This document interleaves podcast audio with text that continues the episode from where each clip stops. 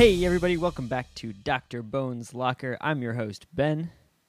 I'm Alden, and Jacob isn't here today because uh, I'm afraid he has passed on. Yeah, he's he's not here, and we're never going to see him he's again. resting with Dr. Bones. Indeed, he is. All right, today we're talking about the uh, 19th of March edition of A Pirate's Life. Alden, you want to tell us about this one today?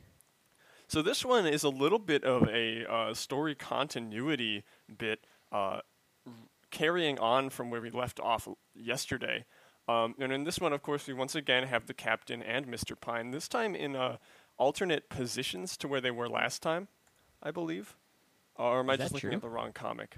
I think you're just looking at the wrong comic. I'm just looking at the wrong dang comic, dude. So, uh, in this comic, the captain says, "I found a use for that magnet. I'll tell you if that hook-handed. It, it'll tell me if that hook-handed idiot's been in my candy." To which Mr. Pine says, "How's it supposed to do that?" And then in the third comic, the uh, there's a hook-handed pirate with the magnet stuck to his hook hand. So that's Dexter. That's the first time we've seen Dexter since we started the podcast. It's also the first new character, I guess not a new character, but new to us character we've seen. Yeah, He's he's often seen with his uh his little like yarmulke thing hat, I think that's supposed to be a bandana. I, if Oh, I okay. had to guess. And he's got a little string coming off of it. It's a little bit of the XKCD, you know, black bandana versus white bandana kind of guys. He's kind of Um, look like he's gonna go to graduation, and they're gonna like flip it around to the other side. Oh yeah, yeah, yeah, like the tassel. Yeah. All right, so Ben, if you could be Peter for us today. Yeah. So the joke uh, is that uh, last strip, the captain found a magnet in a fishing net, and there was a not very good, if I may say so, joke about the magnet. And so the author has decided to take that bad joke and turn it into a much better joke. And the joke is that uh, the magnet will be attracted to the hook in Dexter's hand, and that's funny. So this is a little technique that we uh, we in the business refer to as joke reinforcement, where uh, the writers of a strip or a show will take a pre-existing mediocre joke and improve it through repetition or through callbacks, um, and we see that very effectively done here. Um, I also think that we have some pretty serious uh, lore implications here.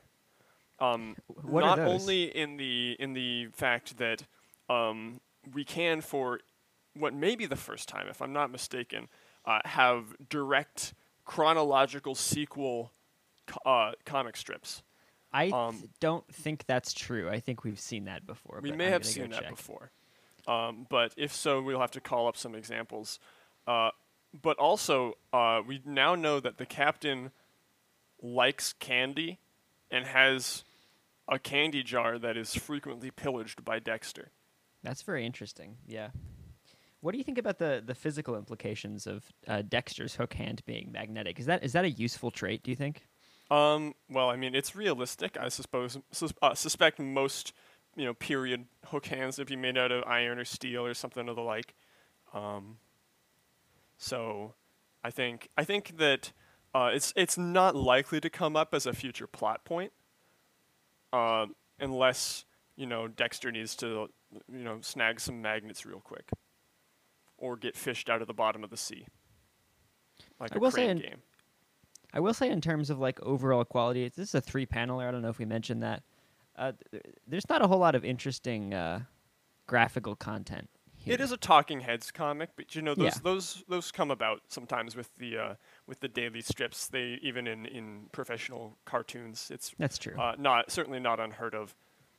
Uh, the big thing that I'm thinking about here uh, is simply, uh, you know, I ca- uh, like the fact that it's a, a candy jar seems a little bit odd considering the characters. I think it would be more funny and play on better tropes if it was a cookie jar, especially since that would facilitate for the final panel and just an additional panel uh, in which Dexter tells the other guys, "You want a cookie?" All right, we got to wrap it up. So, is this joke of the week for you? You got ten seconds. Uh, I still believe that the uh, the first one we reviewed, the 317, is uh, joke of the week for me still. Uh, but would I would give this one a uh, 6.5 out of 10. This is a seven out of ten for me. Thanks, everyone. Bye. Have a good day.